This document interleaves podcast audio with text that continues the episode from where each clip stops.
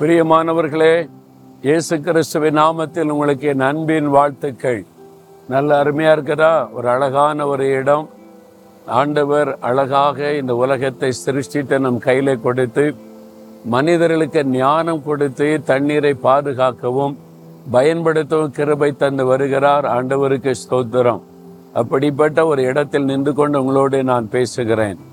இப்போ ஆண்டவர் ஒரு வார்த்தை உங்களுக்கு சொல்லுகிறார், பயப்படாதீங்க.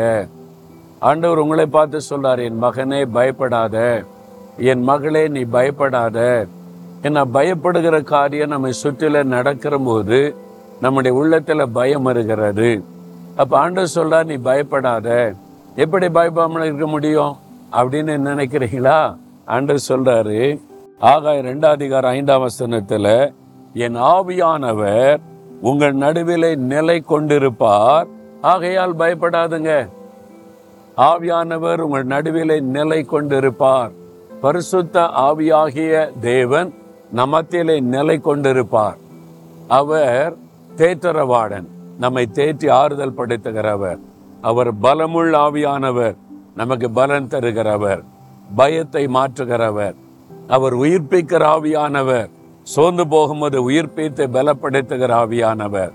அவர் வழி நடத்துகிற ஆவியானவர், என்ன செய்வதென்று தடுமாறும்போது வழி நடத்துவார்.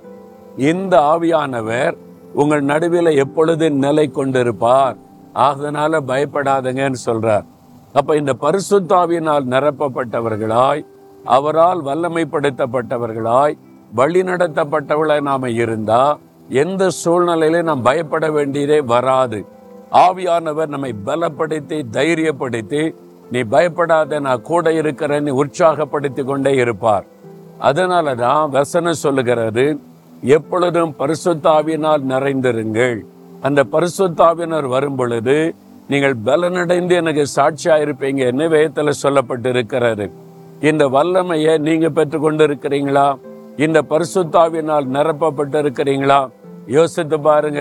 இல்லாவிட்டால் ஆண்டவரே எனக்கு இந்த பரிசுத்தாவியை தரணும், அவருடைய வல்லமையை நீங்கள் தரணும், ஆவியானவர் எப்பொழுது நிலை கொண்டிருக்கணும்னு வேண்டி கொண்டா எப்பொழுது அவருடைய பிரசனம் இருக்கும்.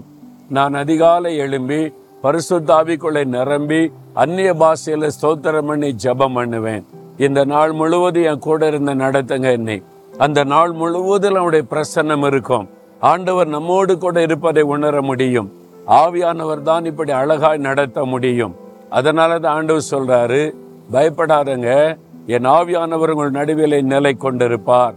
என்னை கேளுங்க, ஆண்டவரே நம்முடைய ஆவியினால் என்னை நிரப்பும், என் ஆவியானவர் எப்பொழுது என்னோடு கூட இருக்கணும்னு கேளுங்க. தகப்பனே, இந்த பரிசுத்த ஆவியினால் எங்களை ஒவ்வொருவரையும் நிரப்பி ஆட்கொள்ளும். அனுதினமும் அந்த ஆவியானவர் எங்களோட நிலை கொண்டிருந்து எங்களை வழி நடத்துவாராக. இயேசு கிறிஸ்துவின் நாமத்தில் ஜெபிக்கிறோம் பிதாவே. ஆமேன், ஆமேன்.